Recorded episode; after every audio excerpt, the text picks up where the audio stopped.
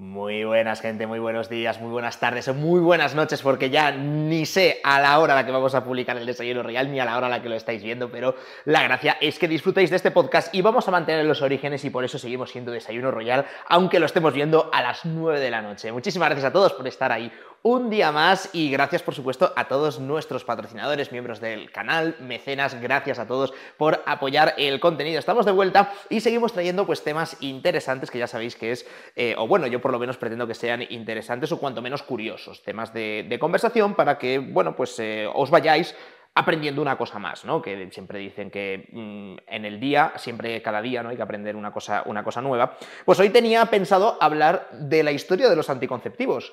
Eh, ¿Por qué me ha surgido, por qué me ha dado este tema, este tema de conversación? Os digo la verdad, no me acuerdo. ¿Vale? Yo tengo una lista donde voy apuntando pues, posibles temas de conversación para tratar en Desayuno Royal y, bueno, pues lo he visto ahí y digo, ostras, no recuerdo exactamente el momento o qué estaba ocurriendo eh, ahí para que yo anote eh, esto como tema de conversación, pero, pero bueno, pues lo he visto en la lista y he dicho, oye, pues mira, hoy me parece un día inmejorable para hablar sobre la historia de los anticonceptivos. Es, es algo que verdaderamente, claro, cuando lo dices, dices, vale, jiji, jaja, pero si te paras a pensar, es como, bueno, ¿en qué momento ha empezado, ha empezado esto, no? O sea, el tema de los anticonceptivos. Por cierto, primero, consejo, siempre protegidos, mis panas, siempre. Pero el caso, el tema de los anticonceptivos Claro, hay, eh, hay, una doble vertiente, ¿no? Por, un lado, eh, es, un, es, un, método de control de la natalidad, pero por otro lado, y quizás la parte o la función más importante, es eh, protegerse de enfermedades de transmisión sexual. Entonces, ¿En qué momento empieza cada una de, eh, de, estos dos fines a cobrar importancia y históricamente hasta el punto de desarrollar productos para pues, mm, suplir ¿no? esos potenciales problemas que pueden, que pueden venir por un lado y por otro? Y no digo que mm, un embarazo sea, sea un problema, pero dependiendo del momento, pues sí.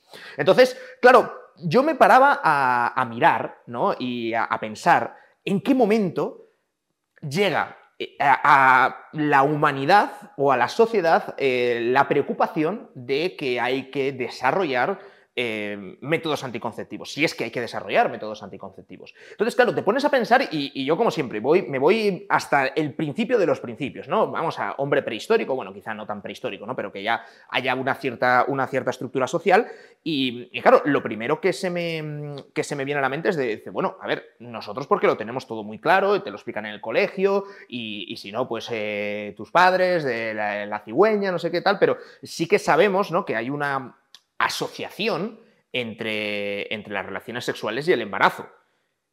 Esto no está tan claro, o sea, quiero decir, yo le pregunto a mi perro, y aparte de que no sabría responderme en lenguaje humano, pero él no creo que sepa que eh, a través de las relaciones sexuales es como se tiene descendencia. Es, mm, eh, entiendo que para él es algo instintivo, ¿no? Y para, y, para, y para los animales es algo instintivo, ¿no? ¿En qué momento el ser humano cobra conciencia de esa relación entre el sexo y el embarazo. Eso es lo primero que, yo creo que mm, surgió en la, en la humanidad. ¿no? El, planteamiento de los métodos anticonceptivos como mm, una manera de control de la natalidad. No creo que estuviéramos en el punto de las enfermedades, porque yo creo que mm, las enfermedades, pues en aquella época no había tratados médicos ni demás. Esto es un momento muy posterior en el que ya eh, se empieza a preocupar eh, la humanidad ¿no? por, por tener tratamientos médicos o por, tener unos ciertos cuidados que, garanticen una mejor calidad de vida. Pero eh, sí que mm, yo creo que es razonable pensar que, bueno, pues lo primero de lo que se preocuparía la, humanidad y, el ser humano es de tener un control de la natalidad. Y ojo porque esto igualmente es, curioso, porque eh, si nos fijamos en sociedades prehistóricas y sociedades de la edad antigua, la fertilidad es, bueno, suele ser una, la diosa de la fertilidad eh, y suelen ser cosas que, se celebraban, es decir, que era, que era algo bueno, El, hecho de, tener descendencia. Y entonces, claro, dices, ¿por qué ibas a querer controlar esa fertilidad o controlar esa natalidad? Yo supongo que será, será algo que también llega a nuestros días, ¿no? Que no es una cosa que, que esté percibida como algo malo, sino que es algo que dependerá de la situación y del momento. ¿no? adecuado. Entonces yo entiendo que iría por ahí, ¿no? De, decir, oye, pues mira, a lo mejor ahora el pueblo está eh, migrando de, un sitio, de un emplazamiento a otro, pues en, este, eh, en, esa migración, que a lo mejor duraba tres años, pues sería deseable, ¿no? El, controlar la natalidad en ese periodo de tiempo, o, qué sé yo, situaciones de hambruna, no lo sé, ¿no? Pero yo pensando, ¿no? Dices, bueno, pues imagino que será así. Claro, tú no puedes teletransportarte eh, y viajar al pasado para saber exactamente qué es lo que, es lo que ocurrió. Pero bueno, algo así yo creo que es, razonable, razonable pensar que, irían por ahí los tiros, porque la otra solución, que es la, razón quizá más moderna, ¿no? o actual por la que quisieras tener un control en la natalidad, es por un tema de escasez de recursos.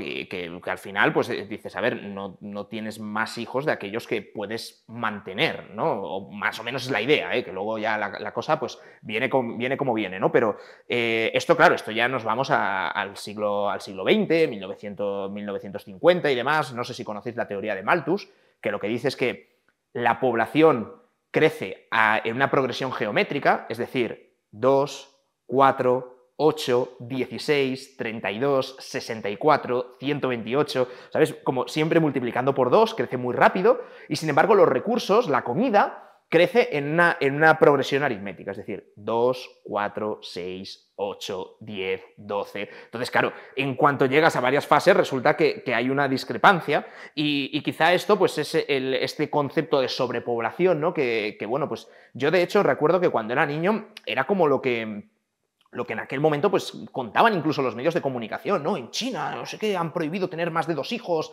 y, demás. O sea, era, era ese el, rollo y era ese el miedo, ¿no? En, eh, aquel momento. Entonces, bueno, resumiendo, lo primero en lo que nos tenemos que, centrar para entrar en la historia de los anticonceptivos es en que, en que la humanidad cobre conciencia de esa relación entre eh, sexualidad y reproducción. ¿no? Y al final, eh, los métodos anticonceptivos no dejan de ser una manera de controlar ese, aspecto. Hay que tener, por supuesto, un montón de cosas luego en consideración, ¿eh? porque aquí pues, entran em, consideraciones casi hasta de índole religioso. ¿no? El, tema, el tema de los anticonceptivos, por ejemplo, no está aprobado o permitido por la Iglesia Católica.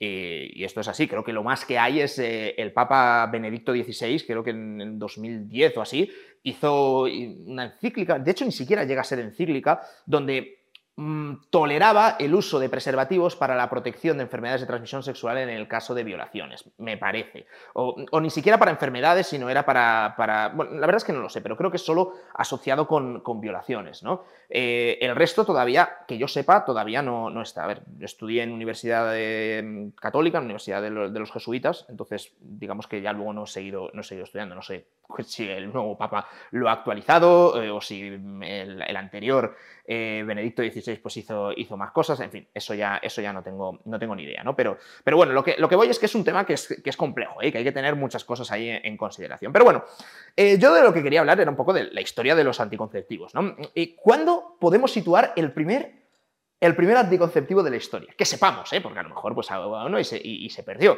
Claro, no estamos hablando de encontrar los restos arqueológicos de, un preservativo, por ejemplo. Primero, porque no se podía fabricar un preservativo en la Edad Media, ¿no? ¿Te imaginas? En plan de, no tienen ni espadas de hierro, pero, pero ya sí que tienen ahí preservativos de caucho, de plástico perfecto. O sea, eso no es posible. Y bueno, por aquello de que es de caucho y tal, a lo mejor sí que se habría conservado, ¿no? Que estamos ahora con el tema de, los plásticos que no, son biodegradables y tal, eso a lo mejor se podría haber conservado. Pero bueno, ¿me entendéis por dónde voy, no? Que es complicado encontrar restos de, restos de eso, aparte de un poquito asqueroso, ¿eh? Pero bueno, eh, esto, los arqueólogos entiendo que se emocionarán mucho con, estas cosas. Em, mirad, hablando de historia, los principales, bueno, los primeros textos textos escritos que han llegado hasta el día de hoy, donde aparece mencionado por primera vez un método anticonceptivo, datan del año 1850 a.C.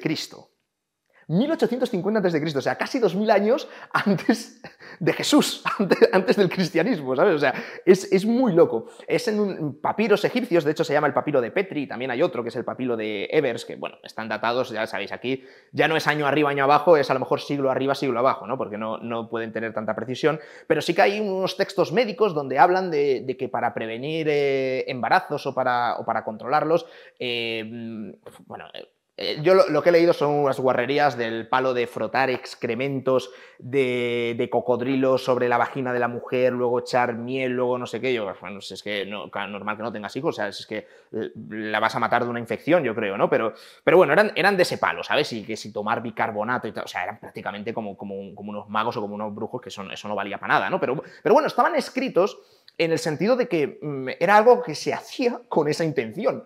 Básicamente. Entonces, es como la primera noción, ¿no? De, querer controlar ese, ese aspecto y de, querer, querer, pues, controlar la natalidad. Em, porque era para lo único para lo que se estaba pensando. O sea, no creo que, pretendas protegerte de muchas enfermedades eh, poniéndote mm, caca de cocodrilo en, tus partes, porque pues, la verdad es que no, no, como que no encaja muy bien, ¿no? Eh, aunque ellos no lo sepan. Eh, por parte del, pueblo judío, creo que en el, Talmud eh, también hablan de, ciertos métodos anticonceptivos, ¿no? Es un libro hebreo y, bueno, pues es un libro donde en, determinados tratamientos medicinales pues habla de ciertos aceites que previenen de la concepción, etc.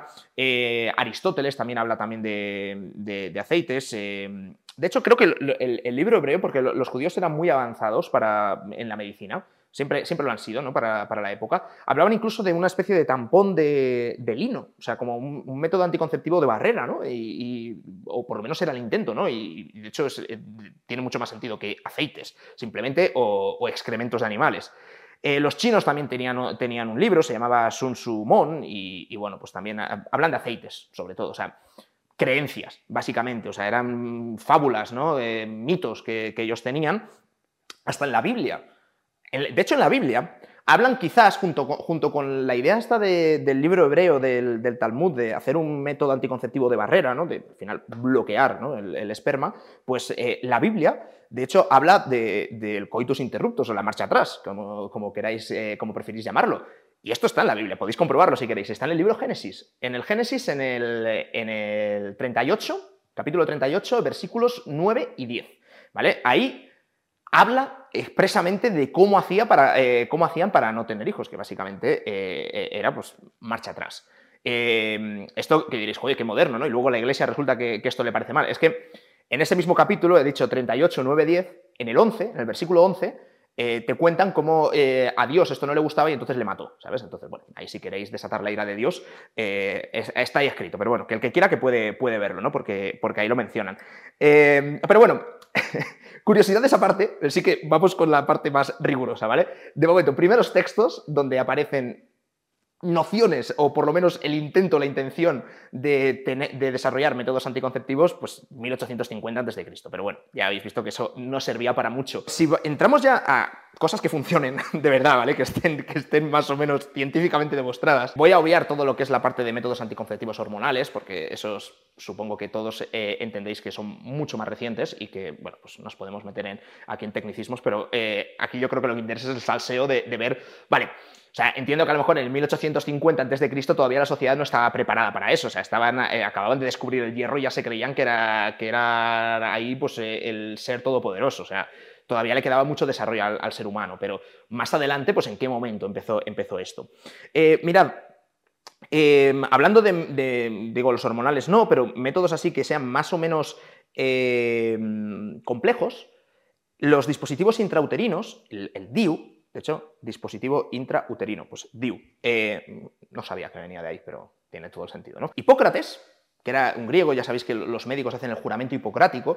Hipócrates, esto es el siglo IV antes de, antes de Cristo, sí que vino a referir en, algún texto la posibilidad de incorporar eh, en el útero de, la mujer algún artilugio para tal, pero no hicieron nada, ¿eh? o sea, porque habría sido una carnicería. De hecho, el primer DIU que se, que se coloca creo que fue un, médico, un doctor alemán, y fue en 1928, así, es, es, algo complejo, ¿eh? y lo tiene que colocar un ginecólogo y, demás, o sea, que, que no, es, no, es, una cosa tan, tan sencilla. Sí, el método anticonceptivo yo creo que por excelencia y que todo, y que todo el mundo puede, puede pensar que sería, el primero, o sea, me sorprendería mucho que no haya sido el primero en descubrir el hombre, sería el, preservativo, el, condón de, toda la vida, ¿no? Entonces, ¿en qué momento surge o se crea el primer preservativo? Vamos, vamos, de, método, de historia de los anticonceptivos y demás, vamos a, acotando y vamos a hablar de los preservativos que entiendo que es lo, era lo más evidente, ¿no? Una vez que ya han hecho esta, esta asociación de, de, control de la natalidad y demás, pues bueno,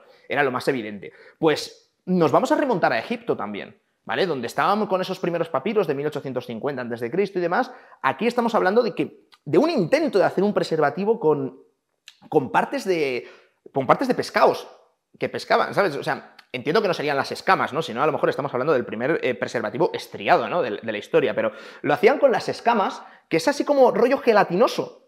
Claro, pensad, esta gente no conocía el plástico, ni el caucho, ni nada. O sea, mm, pues claro, tú imaginas un pescado pues por aquí, por las, eh, por la, por las branquias, por, eh, las agallas, ¿no? Pues habría aspectos que más o menos pues podían así como medio tensarse y podía ser, ¿no? Es un poco asqueroso, la verdad, si ahí, lo piensas, ¿sabes? O sea, eso... Pero bueno, creaban unas fundas mm, a través, de, a través del pescado. Esto de nuevo otra vez porque está en textos o porque, o porque aparece reflejado en algún sitio, porque eso lógicamente no ha llegado hasta nuestros días. Es material orgánico, pues es como el cadáver de un pescado, pues huele, muy mal durante una semana y, luego después pues se lo comen las hormigas, las moscas o lo, o lo, que sea. Pero bueno, esto ya estamos en el año 1000 antes de, antes de Cristo y lo cierto es que preservativos ha habido desde entonces en toda la historia. En la antigua Roma, en la antigua Grecia, en la Edad Media, se, se fabricaban esta clase de fundas con materiales de, de, de lo más habituales para nosotros, pero que si lo pensamos en su caso, tienen que recurrir a, materiales que, claro, que no, que no involucren plástico. O sea, eran preservativos biodegradables, en verdad, si lo, si lo piensas. ¿Sabéis, por ejemplo, el embutido? ¿Sabes? Un salchichón o un, el, chorizo y demás. La funda, la piel, del embutido, eso está hecho con, con, tripas de, cerdo. O sea, si te comes un salchichón, un chorizo de, que está hecho con, cerdo o con tal, pues el envoltorio lo hacen con la piel del intestino. Pues con eso fabricaban también fundas, fabricaban pues una especie de preservativos. De hecho, en el año, en el año 1500 se han encontrado, y aquí ya sí, ya estamos en el año 1500, que es hace 500 años, pero bueno, ya no es tantísimo, ¿no? Que, lo otro estamos hablando de hace 4.000, 5.000 años. Son muchísimas generaciones y, demás, pero eh, en 1500 ya se encontró en, eh, en un tratado en Inglaterra, en Reino Unido, unas fundas, unos preservativos que estaban hechos de tripas de animal y de lino, que se fabricaban artesanalmente y eran tan finos como los que se hacen hoy en día de, plástico, de, caucho. Y, mm, o sea, que, la verdad es que se le ocurraba muchísimo y eran, eh, bueno, se, descubrió por donde se descubrieron y demás que estos ya no estaban pensados para controlar la natalidad, estaban pensados para, para nobles y demás que, se iban a, prostíbulos y, demás. Entonces, era para protegerse de la sífilis en, en aquel momento. O sea, Fijaos que ya hemos pasado de ese cambio de paradigma de, oye, los métodos anticonceptivos solo son para controlar la natalidad, a también tomar conciencia a la humanidad de que existen enfermedades de transmisión sexual que puedes controlar o que puedes bloquear o que puedes protegerte a través de pues, eh, diferentes eh, herramientas y en este caso pues, eh, a través del preservativo. La palabra condón Aparece, aparece, en los textos ya escrita, nos vamos al siglo, al siglo XIX, ¿vale? años 1800 y demás, y se le atribuye al médico del rey Carlos II de Inglaterra. Y mira, voy ligando con el desayuno royal anterior, porque el rey que hay ahora en Inglaterra, después de que haya fallecido la reina Isabel II, es Carlos III. O sea, que era el, Carlos anterior que reinó en Inglaterra. Ha habido más reyes, entre medias, pero bueno. Pues eh, se atribuye, la primera vez que, aparece escrita la palabra condón es en un libro del, del año 1800, ¿vale? Todavía no, no, no, fabricados, desde luego no en masa y demás, pero los, los primeros, de hecho, preservativos de caucho que se fabrican son, también en Reino Unido y, es en el año 1872, eh, cuando ya pues, se fabrican los primeros prototipos de estos, estos preservativos. Y, ya estamos, pues eso, en 1872, ya mm, eh, hemos entrado de lleno en la, en la, edad industrial. En 1880 fabrican el diafragma femenino, que es pues, eh, otro método anticonceptivo de barrera. Es lo que es la evolución de lo que sería esa primera intuición que tenían los médicos, eh, los médicos judíos que, escribieron en, que escribían en los libros que os contaba antes, libros antiquísimos, de fabricar esas especies de tampones de algodón con la idea de, bloquear por completo. ¿no? Eh, y bueno, ya en etapa más moderna, 1993 me parece, ya con un, con un enfoque claramente a prevenir enfermedades de transmisión sexual y en concreto el SIDA en, todo el continente africano, pues que también que se inventa el preservativo femenino, ¿no? En 1993 me parece que, voy hablando. Esto para, para, los curiosos, si queréis investigar más, no sé si sigue o si fue una, colección temporal, pero en el Museo Británico, que el Museo Británico, no, sé, no sé cómo lo han hecho, tío, pero tienen de todo, ¿sabes? Y, han tenido de todo. O sea, los ingleses se han dedicado a expoliar todo el mundo, pero bueno, por lo menos lo tienen en un museo. Y por cierto, esto lo he dicho en algún otro desayuno royal, si alguno eh, tiene la, oportunidad de visitar Londres, que sepáis que el Museo Británico, los museos, son gratis. Tienes una, caja, para, bueno, una, urna para hacer un donativo, si quieres después, o sea, lo que tú consideras que sería el valor de, una entrada, pero el Museo Británico es uno de los mejores museos del mundo y es gratis, ¿vale? Mm, seas, seas ciudadano o no seas ciudadano de, allí, tú estás en, Londres de visita y puedes, y puedes ir. Em, pues digo que en el, Museo Británico hicieron una exposición de, pues eso, de, preservativos y métodos anticonceptivos históricos que habían encontrado y, los pusieron en una exposición, y ya digo, que eran pues hechos con tripas de animal y con, y con lino, ¿sabes? O con seda, algo tal, pero que eran muy finos, ¿sabes? O sea, que estaba como muy bien hecho y muy bien, eh, muy bien conseguido. Entonces, claro, ya aquí ves el ingenio ¿no? del, ser humano eh, para cuando, cuando te interesa, pues ahí sí que, sí que aprieta, ¿no? Eh, para, el sexo y para, el hambre, ¿no? Es, yo creo que al final los principales impulsos. Mira, ya tenéis tema de conversación. ahora, después de ver este, este desayuno royal, ya sabéis cuándo se escribió por primera vez la palabra condón, quién lo hizo, de cuándo data el primer preservativo, de cuándo data el primer método anticonceptivo o la creencia de que eso era un método anticonceptivo. os vais aprendiendo muchas cosas nuevas ¿eh? después de, este desayuno royal. Pero bueno, por mi parte nada más, ya, está, bien de, recrearse en el tema una cosita más que, que aprendéis, el saber no ocupa lugar, espero que os haya encantado y por supuesto no dejéis de primero, participar en el debate, si alguien tiene algo más que aportar o si, me he dejado algo, por favor, abajo en los comentarios. Eh, me encanta leer todas las aportaciones que vais haciendo y debates que se van formando. Y por supuesto, si tenéis alguna sugerencia de tema de conversación, también lo podéis dejar abajo en los comentarios. Por mi parte, nada más, espero que le hayáis pasado genial, que tengáis un excelente día, que ya no sé si me estáis viendo por la mañana, por la noche o que descanséis bien. En cualquier caso, sed muy felices, nos vemos en el próximo Desayuno Royal. Chao, chao.